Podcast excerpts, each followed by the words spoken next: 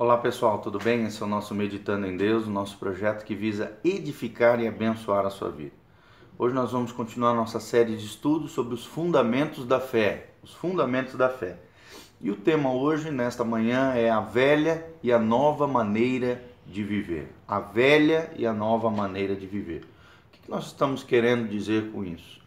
Que antes de você nascer de novo, você tinha uma velha maneira de viver, uma vida sem Deus, uma vida desregrada, uma vida, sabe, faltando a essência da verdadeira vida, que era a vida de Deus, a vida de Cristo em nós. Você não havia não havia nascido de novo, não havia nascido de Deus. Mas hoje, sendo discípulo de Jesus, caminhando com o Senhor, firmando um compromisso real com Jesus de Nazaré, onde ele governa e domina a sua vida, aí então você passa a viver uma nova maneira de se viver, uma nova maneira de se viver, a nova vida que Cristo prometeu para nós. E antes de falarmos sobre tudo isso, nós precisamos entender alguns, alguns conceitos, algumas coisas importantes de como nós éramos, para que então possamos entender o que Deus espera de nós nessa nova vida que Deus tem para nós. Então, nosso tema é esse: a velha e a nova maneira de viver. Pegue seu caderno, faça suas anotações, Aprenda mais de Deus, prepare o seu coração e abra a sua vida diante de Jesus. Primeira coisa que nós precisamos entender, que dentro da nossa velha maneira de viver, a nossa antiga vida, nós vivíamos segundo a geração desse mundo. E a primeira coisa que eu gostaria de destacar é justamente disso. A nossa geração é pervertida. Né? Infelizmente, o mundo sem Deus, o mundo jaz do maligno. Nós vemos isso claramente no livro de Efésios, capítulo 2, de 2 a 3. A Bíblia diz assim: Antes nós todos também éramos como eles, vivíamos segundo as inclinações da carne. Carne aqui se referindo à natureza pecaminosa, satisfazendo os seus caprichos e desejos, e sendo por natureza filhos da ira como os outros. Outros quem? Os outros que não conhecem a Deus. Era assim que nós vivíamos antes de firmarmos uma aliança com Jesus. E é assim que esta geração dos dias atuais e a geração que ainda não conhece a Deus, ela vive conforme, ela não vive conforme a vontade de Deus. Pelo contrário, ela tem se pervertido por causa do engano, do pecado. Cada vez mais nós vemos isso, corrupção, perversão, tudo isso mobilizado por, pelas suas naturezas pecaminosas, pelo pecado. O mundo em que vivemos está conformado conforme o espírito de Satanás. Nós vemos isso claramente aqui no livro de Efésios, capítulo 2, o qual esse espírito maligno opera nos filhos da desobediência. Quem são os filhos da desobediência? São aqueles que não conhecem a Deus, que não obedecem a palavra, que não estão nem aí para Jesus. Em outra época, nós estivemos vivendo conforme essa influência, né? debaixo desse espírito de cegueira, de engano, de engodo fazendo a nossa própria vontade, seguindo os desejos da nossa carne, da nossa natureza inclinada para o mal, nossa natureza pecaminosa, nossa natureza adâmica, e agindo segundo os nossos próprios critérios, a nossa própria mente carnal. A nossa consciência estava cauterizada, nosso coração deturpado, destruído, nossa alma assolada pelos pecados. E vivíamos segundo os nossos próprios critérios e pensamentos que precisavam ser transformados pelo poder de Deus. Só que nós precisamos entender que na nova vida que Jesus tem para nós, nós precisamos renunciar a toda essa forma de vida. Não podemos entender como é, é, continuar com esse tipo de procedimento, com esse tipo de vida, com esse tipo de coração. Pelo contrário, precisamos mudar a mente e as atitudes, a metanoia, mudança de mente, mudança de comportamento. Quando você muda sua mente, automaticamente o seu coração também, quando você muda o seu coração, automaticamente as suas atitudes, os seus comportamentos são modificados. Segunda coisa, além da geração pervertida que nós falamos, é, a Bíblia fala acerca do velho homem. Isso nós encontramos no livro de Colossenses, capítulo 3, versículo 9, e Romanos 6, 6. E o texto-chave é Efésios 4, 22 a 24, onde a palavra de Deus nos diz o seguinte: preste atenção. Abandonando a vossa vida passada, despojai-vos do velho homem, o qual vai se corrompendo, seduzido pelas paixões. Renovai-vos em vossa mente e em vosso coração, e revesti-vos do homem novo, ou do novo homem, criado segundo Deus, e cuja vida é verdadeiramente reta e santa. Então nós precisamos entender que Deus está nos mandando abandonar essa vida passada, esse velho homem, essa velha, velha maneira de viver. Temos que nos despojar, tirar as vestes velhas, a roupa velha de pecado, sujeira, imundícia, iniquidade, o qual vai se corrompendo, o estilo de vida que nós vivíamos, seduzido pelas paixões. E agora nós precisamos renovar a nossa mente pela palavra, o nosso coração se alinhar com o céu e nos revestir desse novo homem parecido com Jesus, criado segundo Deus, cuja vida verdadeiramente deve ser reta e santa diante do Senhor. Então precisamos entender essas coisas de maneira bem profunda para que venhamos realmente agradar o coração de Deus, vivemos a vida que Deus planejou para nós. Precisamos entender que o mal não está somente ao nosso redor, está também dentro de cada homem nessa natureza pecaminosa, nesse dualismo, nessa dupla natureza que nós temos. Nós temos uma natureza carnal, pecaminosa, adâmica, mas nós que nascemos de novo, nascemos do Espírito, também temos dentro de nós a natureza divina, que é o Espírito Santo comunicando ao nosso espírito a vida de Cristo, a vida de Deus. Aquele que você alimentar, esse vai dominar a sua, a sua essência, o seu ser, a sua existência. Então, se você alimentar o espírito, o Espírito Santo vai subjugar a carne, mortificá-la e você vai viver a nova vida que Jesus planejou para nós. Mas se você alimentar a carne, os desejos da carne, as coisas desse mundo, não precisa fazer nada, está em piloto automático a alimentação da carne. Né? Se você não fizer nada, não buscar Deus, não orar, nem ler a palavra, nem nada disso, automaticamente a carnalidade vai se manifestar na tua vida. E assim era a maneira como vivíamos antes né, antes de Jesus. É viver segundo a carne, é seguir o velho homem, essa natureza adâmica, pecaminosa, terrível que nós tínhamos antes de conhecer a Jesus Cristo. E eu quero lançar uma pergunta: você verdadeiramente mudou a sua vida? Tem realmente novos comportamentos, uma vida transformada, restaurada, renovada, rest... sabe? Uma nova vida que Jesus planejou para você? Ou você ainda tem características do velho homem, o tempo todo fica caindo nos mesmos pecados, de maneira cíclica, contínua, está tendo uma vida derrotada espiritualmente, irmão? Não é isso que Deus tem para você. Então, o que Deus quer que nós é, é, abandonemos é isso, é que já não vivamos mais com essa natureza adâmica e pecadora. O velho homem, nós precisamos entender, ele é rebelde, ele é orgulhoso, ele é egoísta, ele é mau, ele é impuro, ele está viciado nos desejos enganosos, né, nas paixões da carne. O mal que ele vê, que, infelizmente ele vê o mal como algo bom.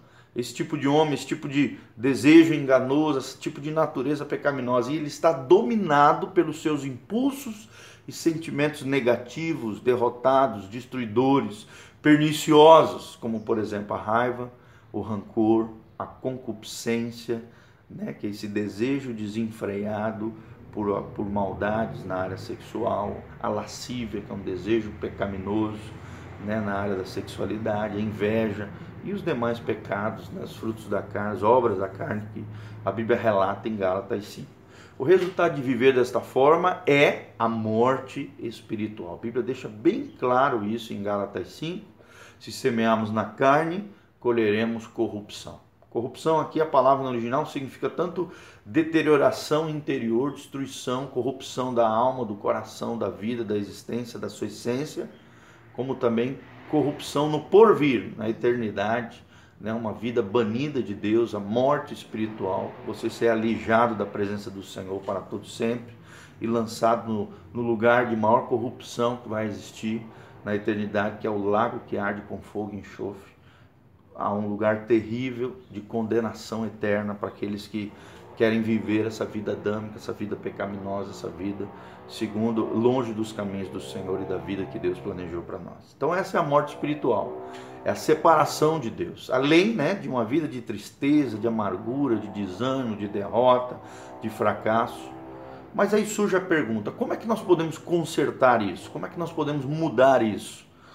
Nós precisamos nos identificar com Cristo. É o terceiro ponto que eu gostaria de destacar: Cristo, em sua morte, crucificou o nosso velho homem. Vou repetir: Cristo, em sua morte, crucificou o nosso velho homem. Então nós temos que entender que nós morremos para esse tipo de vida.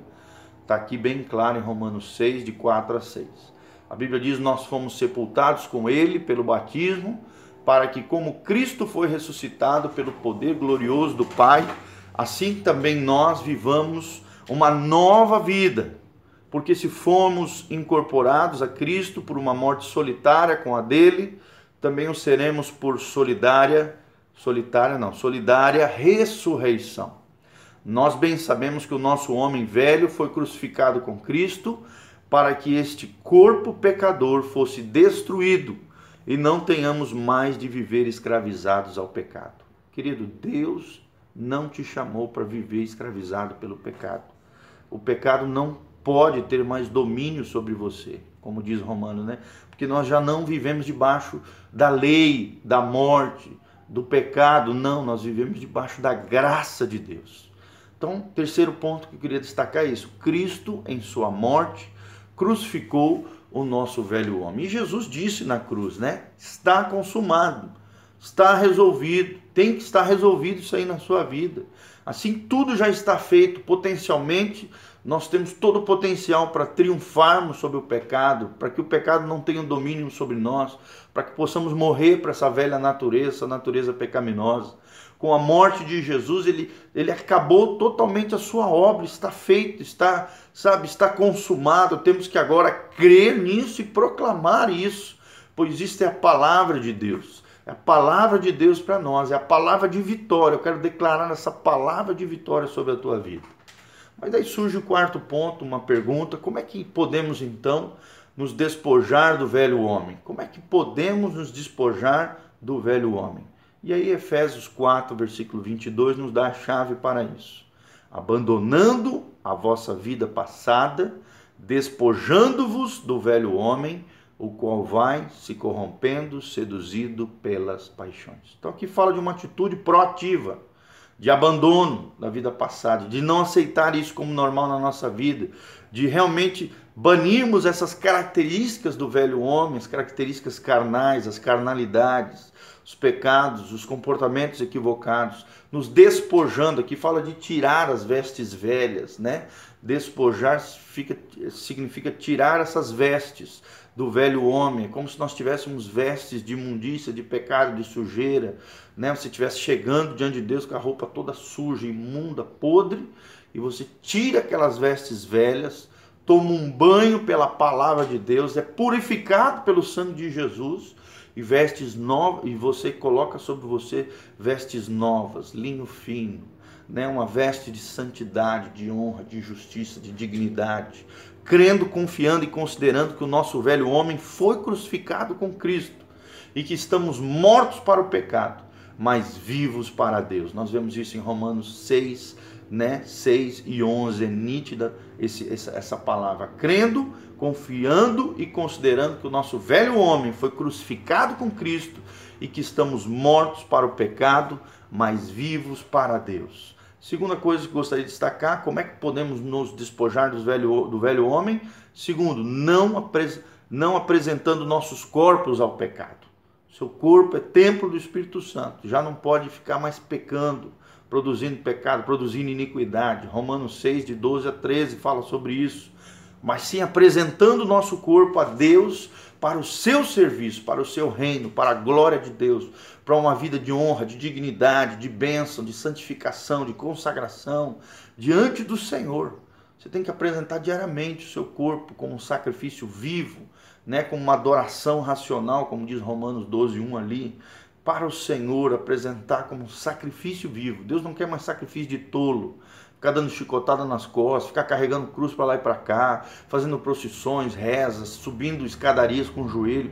Deus não se agrada com esse sacrifício de tolo. O verdadeiro sacrifício é consagrar o seu corpo não mais ao pecado, mas ao Senhor Jesus, a tua vida, o teu coração, a tua existência, o teu serviço ao reino de Deus. Esse é o verdadeiro sacrifício que agrada o coração de Deus. Em terceiro lugar, pelo Espírito, aqui Espírito com letra maiúscula, Espírito Santo, fazendo morrer as obras da carne, fazendo morrer as obras da carne, vivendo uma vida no Espírito. Como é que eu vou vencer a natureza adâmica, a carne? Vivendo uma vida no Espírito. Quanto mais eu alimentar o Espírito, viver no Espírito, eu automaticamente estou mortificando, fazendo morrer as obras da carne. Nós vemos nitidamente isso em Romanos 8, 13 e Colossenses 3, 5. Romanos 8, 13 e Colossenses 3, 5.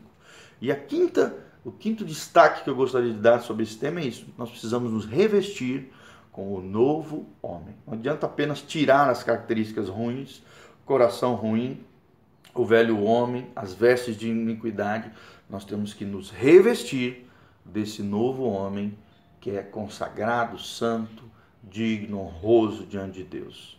Revestivos com o novo homem é o nosso quinto destaque, que está em Efésios 4, 22 a 24, como nós lemos, o nosso texto base, lemos lá desde o começo. Então precisamos entender que temos nova vida. Quando nos unimos a Cristo, nos unimos a uma nova vida que Ele projetou para nós. Uma nova vida que foi gerada por Deus em nós, uma nova criação por isso somos nova criatura em Cristo Jesus. As coisas velhas já passaram. Eis que tudo Deus faz novo na nossa vida. Um novo homem, uma nova história, um divisor de águas. Um novo tempo de Deus na sua vida, no nome de Jesus. Nós vemos isso nitidamente em 2 Coríntios 5, 17. 2 Coríntios 5, 17 fala sobre essa nova vida quando nos unimos a Cristo. Segunda coisa que eu gostaria de destacar sobre revestir com o novo homem é que devemos viver em Cristo. Em Cristo fala de uma posição, fala de um tipo de vida, de um estilo de vida. Significa viver de acordo com o novo homem que Deus criou em nós por meio de Jesus Cristo. Deixar o Espírito fluir, deixar a vida de Cristo aparecer, o bom perfume de Cristo, o testemunho de Cristo, o novo homem é isso. É a vida de Cristo em nós. E Cristo em nós, a esperança da glória de Deus. Terceira verdade sobre revestir esse novo homem é que é uma operação espiritual. É o Espírito de Deus comunicando ao nosso espírito a nova vida que Jesus tem para nós. É viver segundo o novo homem. Viver segundo o novo homem é isso, é viver segundo o Espírito de Deus. E não obedecendo à carne. Pelo contrário, mas tendo, aceitando sobre você o, o, domínio do Espírito Santo. Quem é que domina a sua vida? É a carne, a carnalidade, os desejos, as paixões infames desse mundo? Ou realmente é o governo, o domínio do Espírito Santo de Deus? É deixar que Cristo vive em nós, conforme Gálatas 2, 20. E é isso. E por último, né, sobre revestir desse novo homem, nós precisamos ter os frutos dessa nova vida.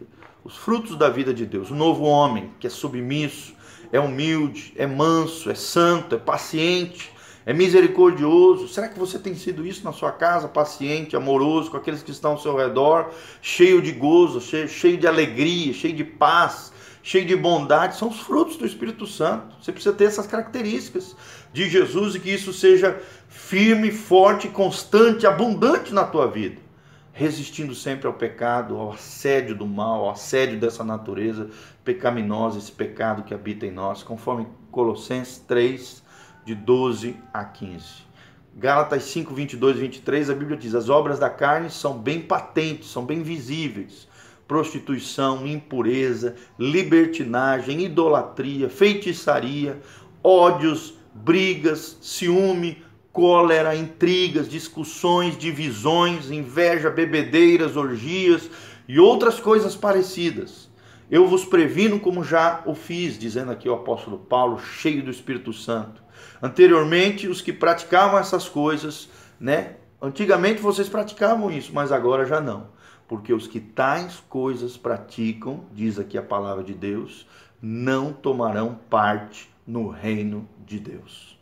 Então presta atenção, se você permanecer com o velho homem, com essa velha veste de pecado, de iniquidade, essas, essas obras da carne, querido, você não vai fazer parte do reino de Deus.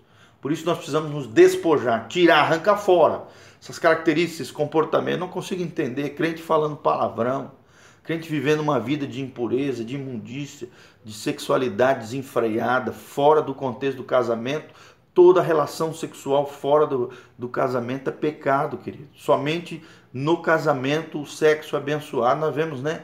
Casamento, pessoas amigadas, pessoas né, namorando em fornicação, adultério, homens e mulheres pulando a cerca, aprontando, avacalhando, né, impureza, sujeira, iniquidade. Os crentes vivendo como se Jesus não existisse, sendo dominados pela carne, pela essa natureza adâmica pecaminosa, irmão.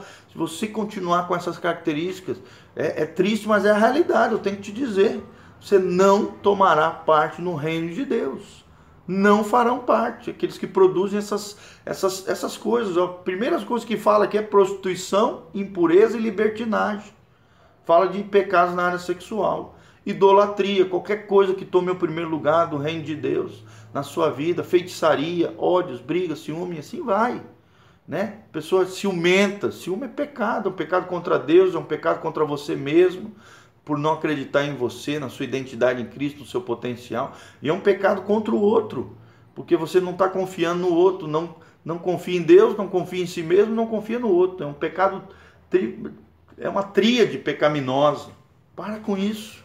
Falar palavrão, ciúme, todas essas coisas, bebedeiras, orgias, todas essas coisas parecem. Isso aí é, é quem não conhece Jesus. Aí não tem freio mesmo, vive como se Deus não existisse, mas nós somos diferentes. E o sexto destaque que eu gostaria de dar, quando falo sobre essa nova vida que Deus tem para nós, essa nova, esse novo homem, é que nós precisamos de uma renovação constante. Despojarmos do velho homem e revestirmos do novo homem.